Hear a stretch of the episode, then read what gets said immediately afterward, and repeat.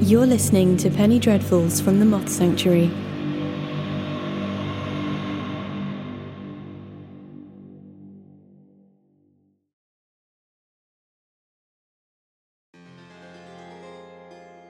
This is all wrong. Eleonora stared at her husband's face, twirling her wedding ring around her finger repeatedly as she did. The bridge of his nose was a hair too wide. There wasn't enough depth to the colour of his eyes, and his black hair was lacking its glass like shine. In a fit of rage, she snatched the portrait from the wall and tossed it, gilt frame and all, into the gaping mouth of the fireplace, where it was all but instantly engulfed. The paint hissed and cracked as it curled in on itself, resembling a monstrous Medusa where her husband's face had been just seconds ago. She released a deep growl, slumped into the oversized armchair she had dragged into the centre of what was once a grand dining room, drained the brandy she had been swilling around in its goblet for the best part of an hour, and threw the glass at the wall opposite her, resulting in a firework of sparkling shards. Her dutiful daughter Anne Marie came running into the room within seconds, armed with a broom to clear up yet another of her mother's messes. But this evening, Eleonora gave Anne Marie a look so sharp it could have pinned her to the wall behind her. She shrank from the room without question, leaving the shattered glass strewn across the floor, and closed the door with a clunk behind her. It had been 18 months since Theodore's passing, or Theo darling, as Eleonora always referred to him. He had been the love of her life, and she had always ensured that his wife was the envy of all his friends and acquaintances, with her beauty, wit, charm, and utter devotion to him. But she had become unrecognizable since his death. For the first weeks, she had withdrawn entirely, refusing to see anyone at all. Once she resurfaced, she had shriveled to a fraction of the voluptuous woman she once was. Her face was gaunt, her eyes dull and glassy. Her moods would swing wildly from incapacitating sorrow to incendiary rage at the slightest provocation. While she had always artfully maintained the appearance of the perfect marriage when the prying eyes of their high society peers were looking, everyone knew that their family was never as perfect as it looked. Theodore was handsome, successful, a good father, but he wasn't infallible, as they well knew. But since Theo's passing, Eleonora had become so controlling over the narrative of her life, she was lying even to her own daughter. She romanticized their life before, recounting stories of overblown gestures and uncontrollable passion. Yet with that passion came jealousy, suspicion, rage, all of which were omitted from Eleonora's version of things. Theo was a saint and she his angel, and repeating this story was all that mattered. Anyone that threatened that would not be tolerated. The small fortune Theo had set aside for her and their daughter had been eaten away to almost nothing, as Eleonora tried and failed to memorialize her late husband in a portrait. With no model to sit, she had only her words to describe him, and every attempt to recreate his likeness made Eleonora more and more frustrated.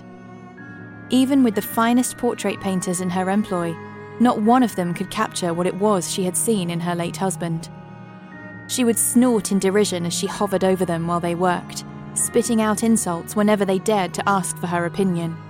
Incompetent, charlatan, often worse. Her daughter Anne Marie had stayed steadfastly by her side since her father had died, abandoning her own husband with no indication of when she would return. But Eleonora noticed how even she could not stand to be in her presence whenever the latest painter was in the house. She recoiled every time she heard a visitor. Months passed, and Eleonora was still no closer to the portrait she so fervently sought. She had exhausted all of her options. She had hired and dismissed nearly every painter she believed worth calling upon. The rest simply refused to work for her. Her daughter's avoidance had become blatant, spending extended periods of time out in the garden or up in her room where she ate alone, while Eleonora drank herself to sleep each night in her armchair in front of the fire, staring at the empty wall where her husband should have been staring back at her. As she spent another evening circling around her despair like water in a drain, an unexpected knock at the door echoed through the house. It was late, and Eleonora was in no mood for entertaining. Without moving from her seat, Eleonora shrieked Anne Marie's name until she could hear footsteps moving down the hall towards the front door. A blast of cold air stung her face like a slap as her daughter opened the door and showed their uninvited caller into the house. Mother, she said dryly, the painter is here for your session. I called for no painter. Dismiss him, Eleonora barked back, without even turning to look and see who it was. Madam, a moment of your time, a third voice called into the firelit gloom. I promise you, I can achieve what it is you seek.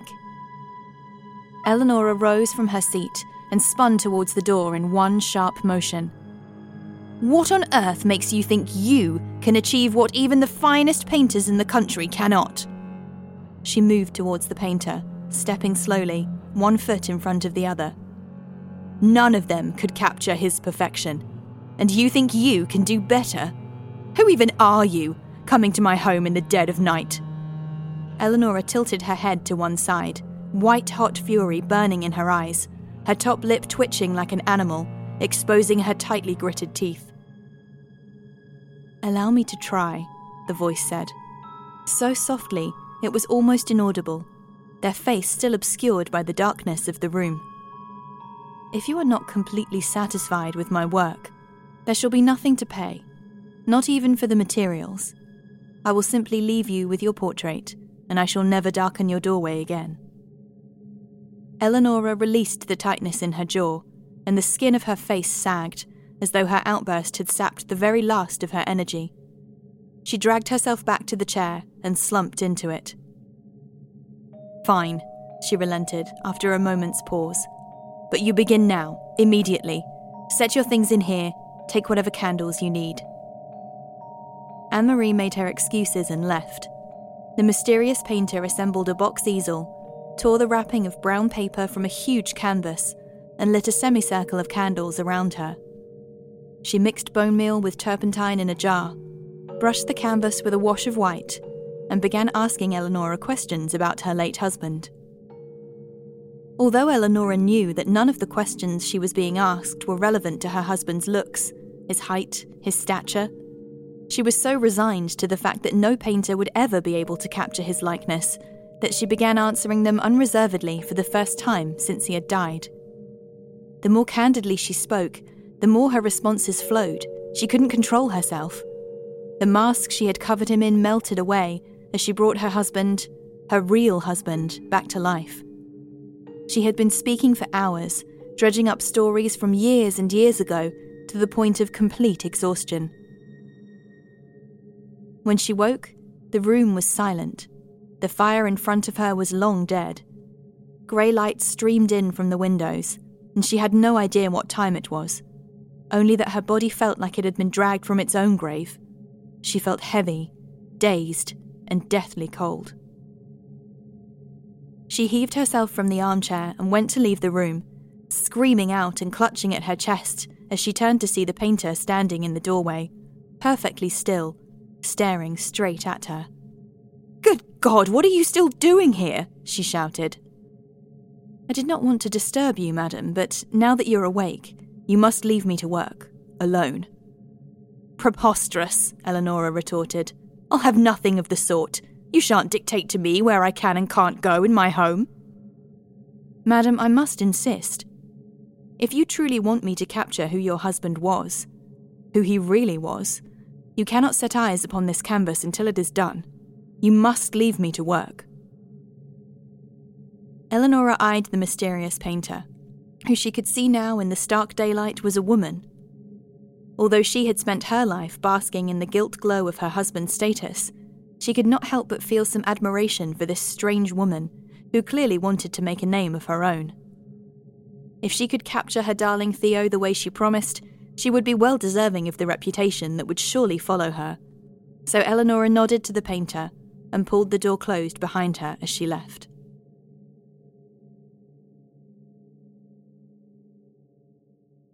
The weeks that followed brought Eleonora to a bubbling frenzy.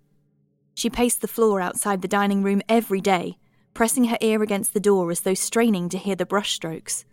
her appetite returned.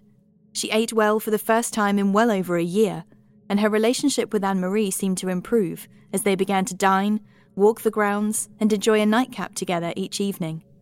Both women waiting, hoping for the moment the portrait would be revealed to them.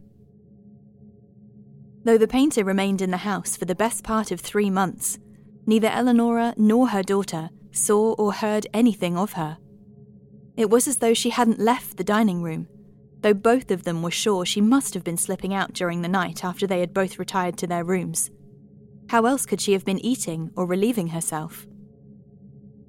The moment finally arrived late one evening as Eleonora and Anne Marie were returning from a walk in the garden after dinner. The painter hovered like a ghost in the doorway as they came in from the fading light and frightened both of them half to death. It is done, is all she said. Without a word, Eleonora and Anne Marie looked into each other's eyes and gestured for the painter to show them to the dining room. The portrait of Theodore sat in the centre of the room. His hair shone like polished ebony. His aquiline nose and square jaw gave him the look of a Roman emperor. But his gaze was soft, and there was the slightest hint of a smile in his eyes, as though he was looking at something that pleased him. Even his skin looked warmed from the fire. Every detail of him was exactly as Eleonora remembered, down to the tiny scar on his left cheekbone, the sinew in his neck, and the hairs on the back of his hands the kind of details only she would have noticed. But before she could question how this mysterious painter could possibly have captured Theodore's likeness so completely, Anne Marie burst into tears, collapsing into her mother's arms and sobbing. Eleonora held her up as best she could and stroked her hair, all the while keeping her gaze fixed on the portrait. There was no denying it. This unknown woman truly had brought her husband back home to her.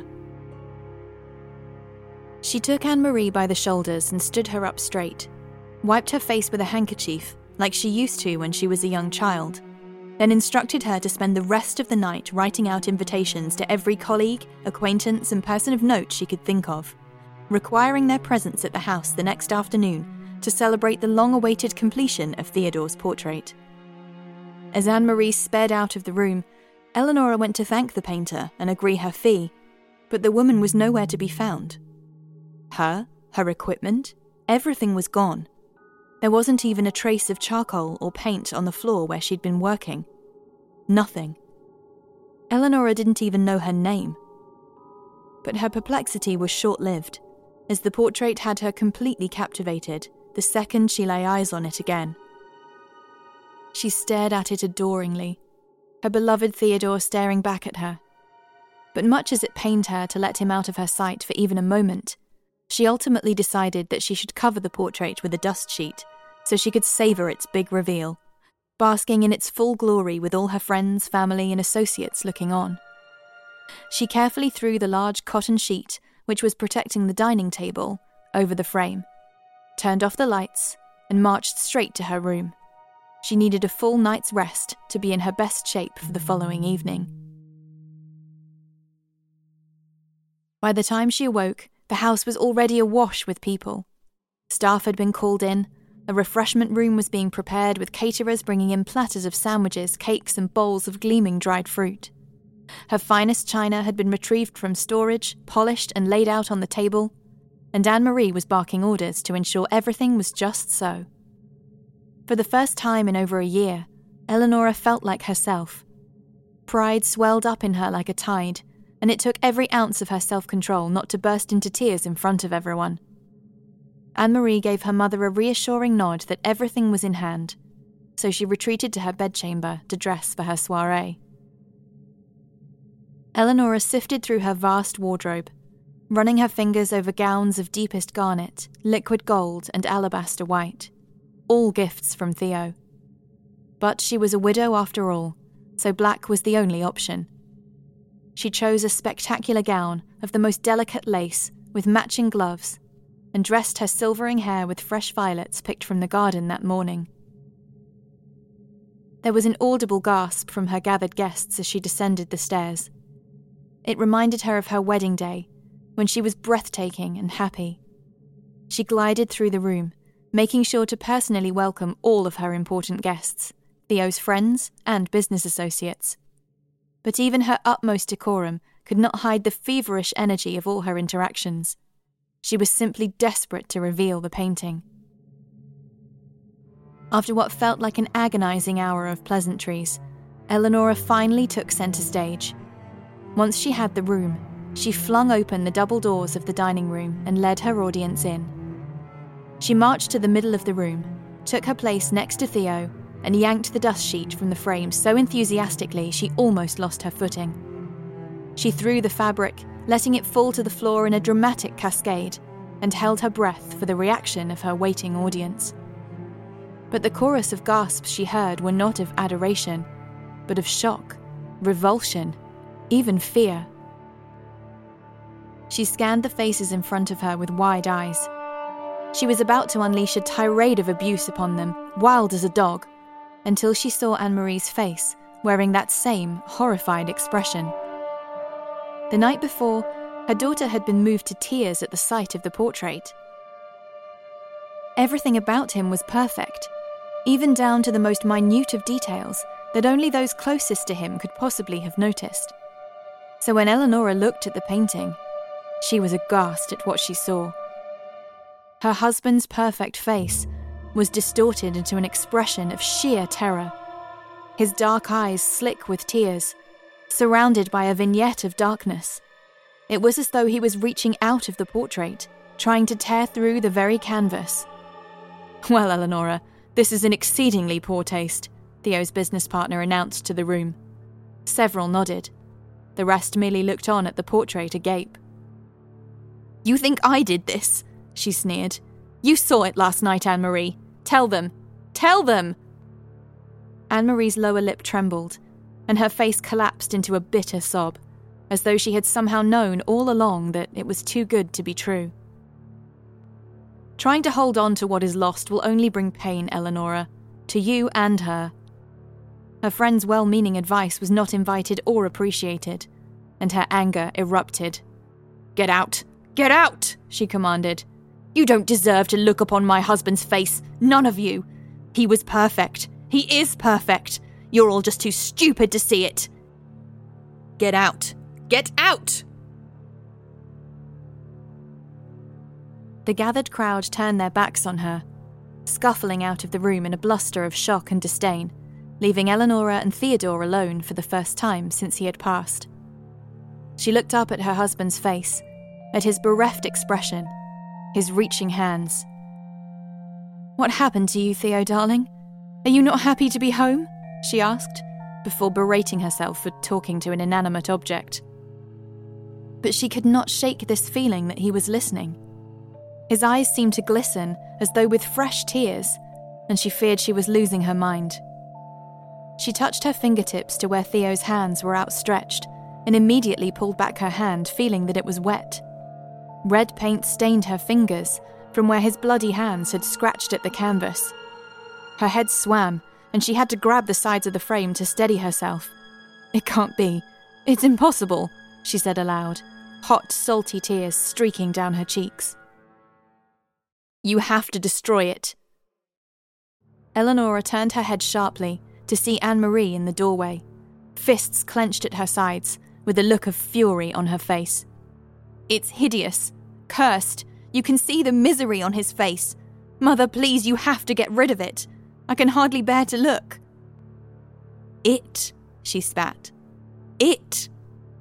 Eleonora span around, lunged towards her now cowering daughter, and slapped her with such force it took her a moment to regain her balance. How dare you! She shrieked. How dare you insult my husband, your father, that way?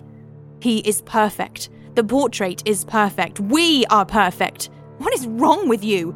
Do you not want us to be reunited? Don't you want me to be happy again? Answer me! Anne Marie clenched her jaw, holding back tears, but said nothing. She turned away from her mother and went towards the front door. Eleonora wailed after her, an awful, bestial sound, but Anne Marie slammed the door behind her. Eleonora did not follow her daughter to see where she was heading or whether she was coming back. She didn't care. She took her seat in front of the portrait and poured herself a brandy. So, it's just you and I now, Theo darling. Just as we were meant to be. Reunited in our perfect partnership, she said aloud to the painting. You have nothing to fear now. I'm here. We're here. Together. Her stare burned into the paint. She willed his face to move, to twitch, anything. But the painting stayed the same. Theodore's expression was as wretched as ever. You're as bad as they are, aren't you? She snarled as she rose from the chair. What did you think? That you could just leave me here all by myself? That your money would be enough? Is that what you thought? Well, you're wrong, Theodore. It will never be enough. Only you could ever be enough for me. And here you are, exactly where you belong, returned to me. And I will never, ever let you get away from me again. Eleonora cackled, flames dancing in her eyes as they reflected the fire blazing in the hearth. And Theodore watched silently as his wife slipped away from him once more.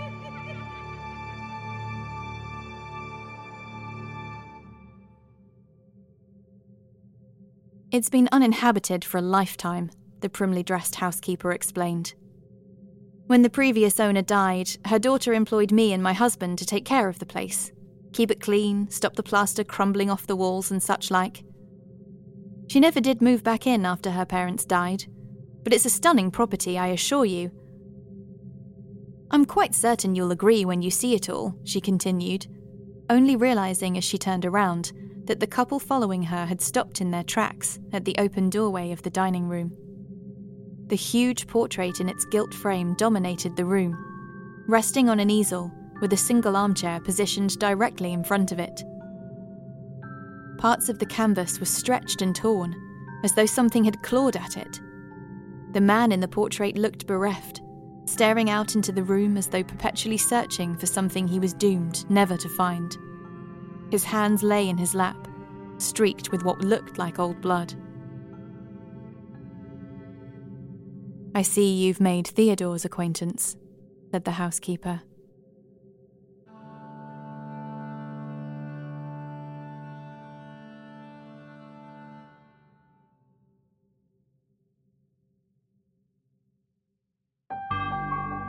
This story was written and read by Chloe Gorman, with music by Andrew Bate. Penny Dreadfuls from the Moth Sanctuary is an audiobook series by Moth Sanctuary Productions. You can subscribe to the series on Spotify, Apple Podcasts, Podbean, and YouTube. Follow Moth Sanctuary Productions on Twitter, Instagram, and Facebook. Or for more dark delights, visit mothsanctuaryproductions.com.